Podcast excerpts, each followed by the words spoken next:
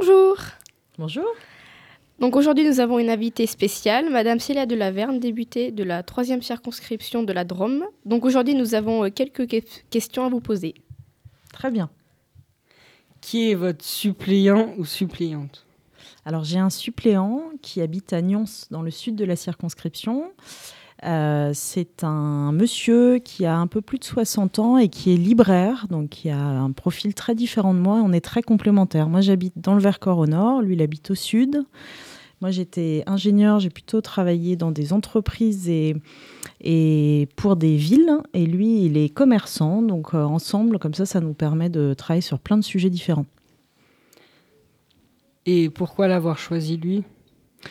Euh, On s'est rencontrés, on a vu qu'on arrivait à bien travailler ensemble. Et comme je viens de le dire, on a beaucoup de choses euh, complémentaires l'un avec l'autre. On a décidé de partir ensemble au moment de se présenter à l'élection.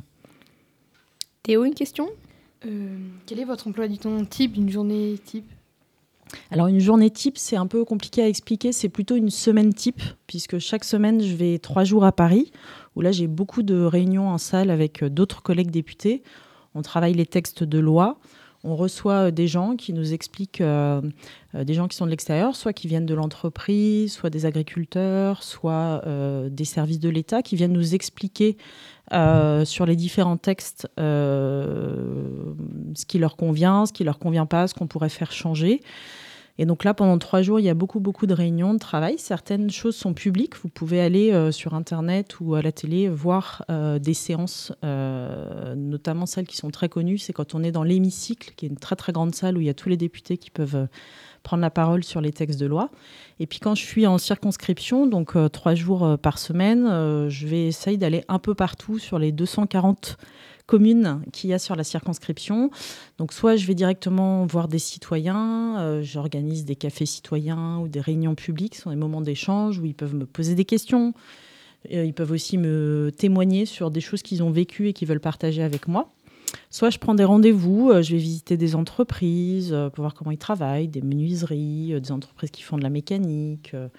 Je vais rencontrer des commerçants aussi ou des élus, beaucoup, les maires des différents villages qui m'expliquent les difficultés qu'ils rencontrent. Voilà. Et puis une fois, un jour par semaine, je suis avec ma famille. Maxime?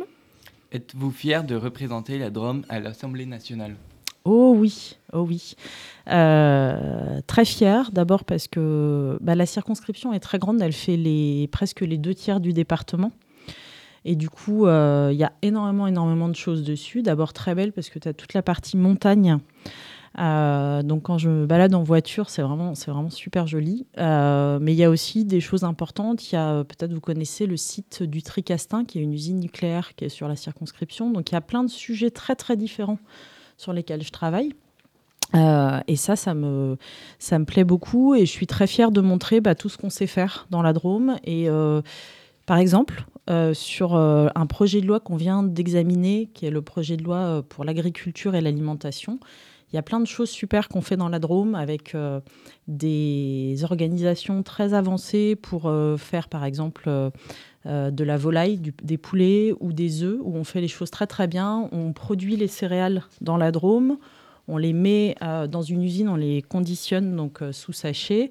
On les vend ensuite aux producteurs de volailles. Ils sont abattus sur place dans des abattoirs dans la Drôme et après ils sont vendus. Et tout est fait ici dans la Drôme. Et ça, c'est assez exceptionnel. C'est ce qui fait que ça marche et qu'on fait des produits de très bonne qualité. Donc pour te donner un exemple, moi je suis toujours très fière de pouvoir raconter aussi comment on fait les, choses dans la Drôme, parce que ça peut servir les autres euh, départements.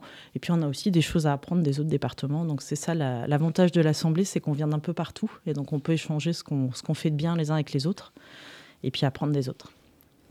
Moi j'ai une question. Avez-vous le même avis sur la politique depuis que vous êtes élu? Euh, ah, c'est une excellente question. Oui et non. C'est-à-dire, euh, oui, j'ai le même avis parce que je pense que quand tu fais de la politique, tu peux agir sur euh, les décisions à prendre. Et vraiment, dans l'idée d'aider les gens, de leur trouver des. Enfin, de répondre à leurs attentes et de trouver des solutions avec eux pour qu'on avance, pour que chacun ait un emploi, une maison, de quoi se nourrir, que chacun s'épanouisse surtout.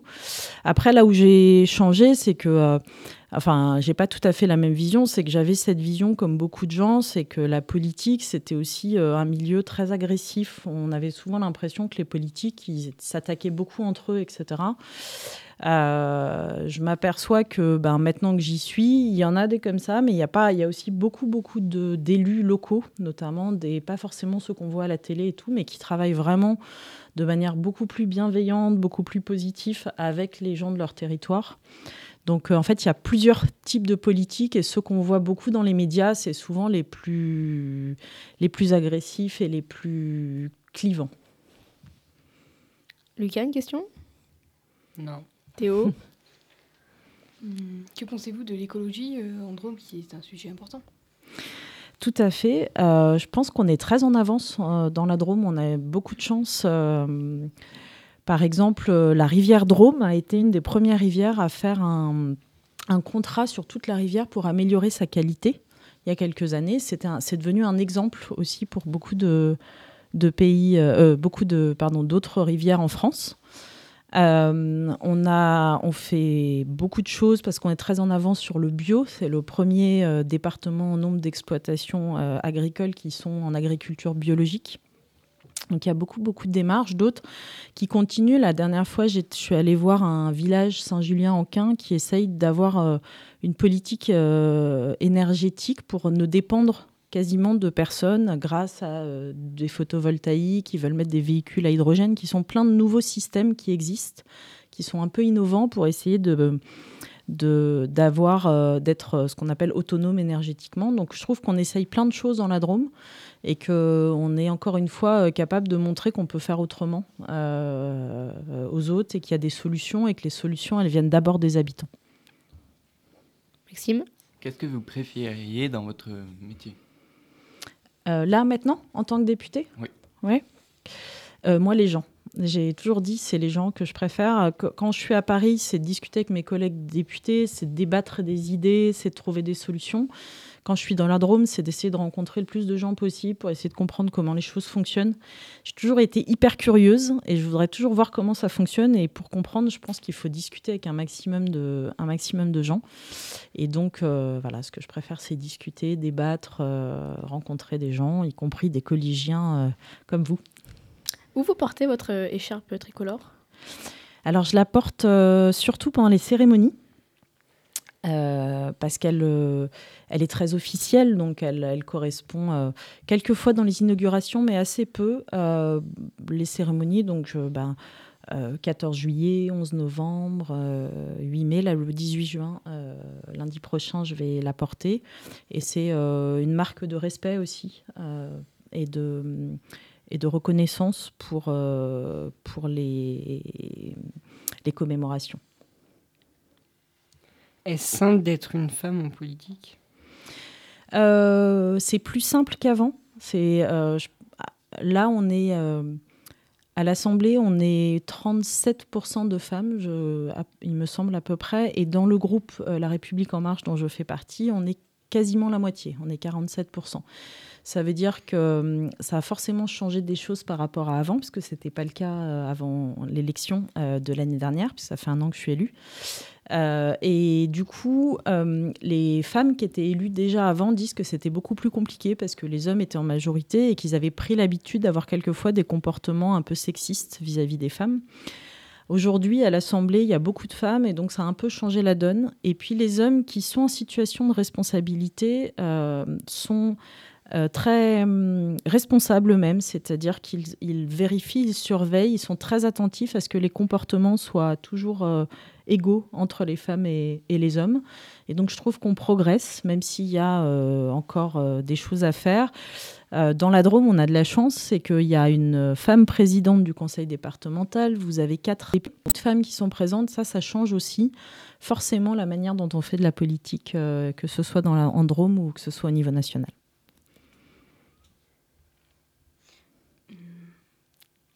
Théo, une question? Voulez-vous présenter, voulez-vous vous présenter à d'autres mandats politiques? Euh, a priori non, parce que j'aime beaucoup ce que je fais. Et puis il y a une loi maintenant qui euh, interdit ce qu'on appelle le cumul des mandats, c'est-à-dire qui considère que pour faire bien son métier de député, il ne faut pas en plus vouloir être maire ou euh, conseiller régional, conseiller départemental, c'est-à-dire élu dans une autre collectivité territoriale. Donc moi non, je serai député à plein temps. J'ai pas l'intention de me présenter à d'autres mandats politiques. Et euh, en vous représentant en mandat, mais en, tant que maire, ça vous plairait pas? Euh, c'est vraiment intéressant et c'est un, tout autre travail. Le maire, il est euh, au contact tous les jours. Moi, je croise des maires qui, quand ils sortent de chez eux pour acheter le pain, ils discutent tous les jours avec les, citoyens pour les aider à résoudre leurs problèmes. C'est un très très beau mandat. Mais comme je te le disais, cumuler les deux, c'est-à-dire que je vais moins bien faire l'un ou l'autre. Donc là, je suis vraiment, je suis députée à plein temps et je le ferai jusqu'au bout à plein temps.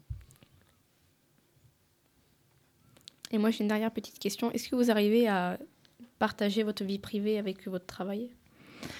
Oui, alors euh, ça, s'apprend, c'est-à-dire que euh, quand on est arrivé, quand on a été élu, il y avait beaucoup de choses à découvrir. Moi, j'étais nouvelle en politique puisque je fais partie de ceux qui n'étaient pas avant, euh, que, que, le président Emmanuel Macron, à qui il a proposé de rentrer en politique.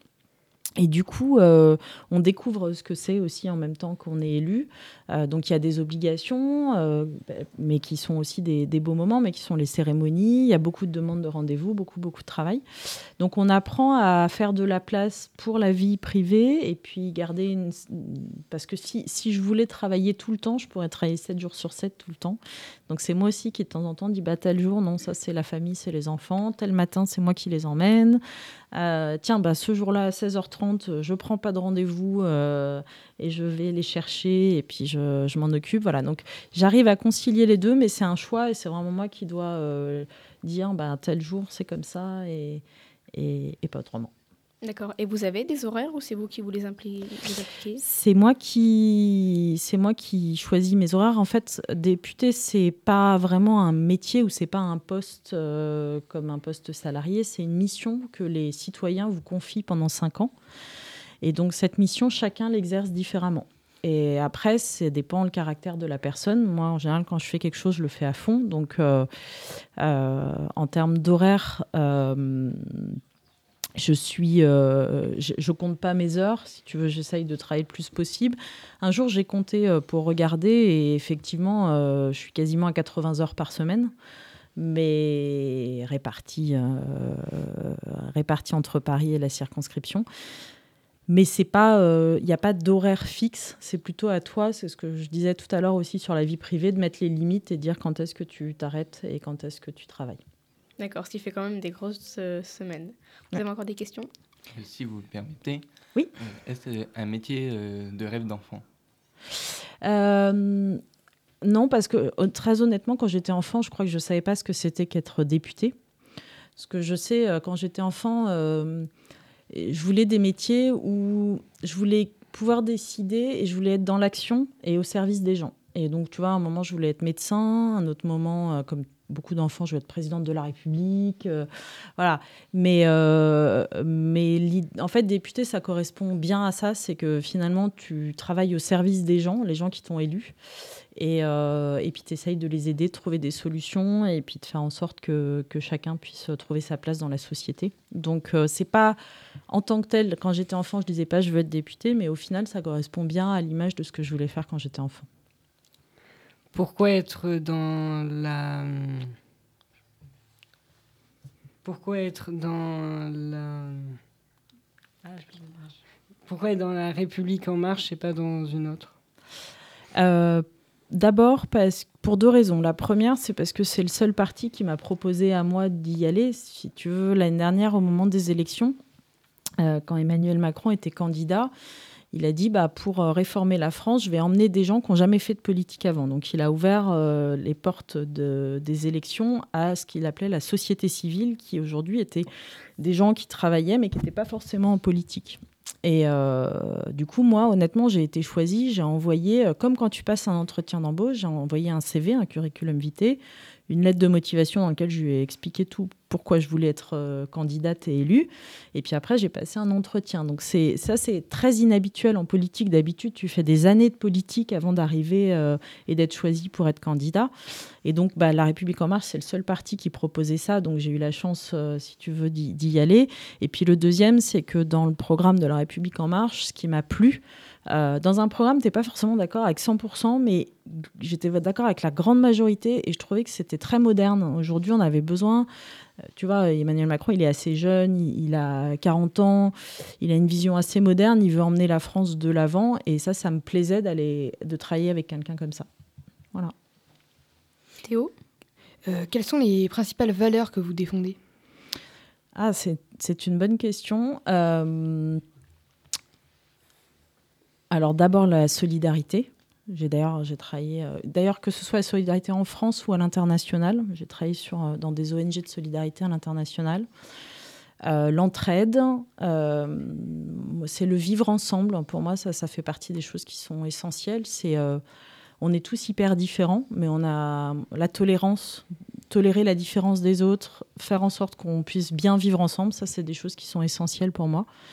Et puis après, euh, je suis quelqu'un d'assez exigeant. Je veux que les gens aillent de l'avant. Je veux que chacun donne le meilleur de lui-même euh, et qu'on lui donne les moyens de donner le meilleur de lui-même. Voilà, les choses qui sont importantes pour moi. Et eh ben, on vous remercie d'avoir répondu à mes questions et euh, bonne journée. Merci, bonne journée. Au revoir. Au revoir.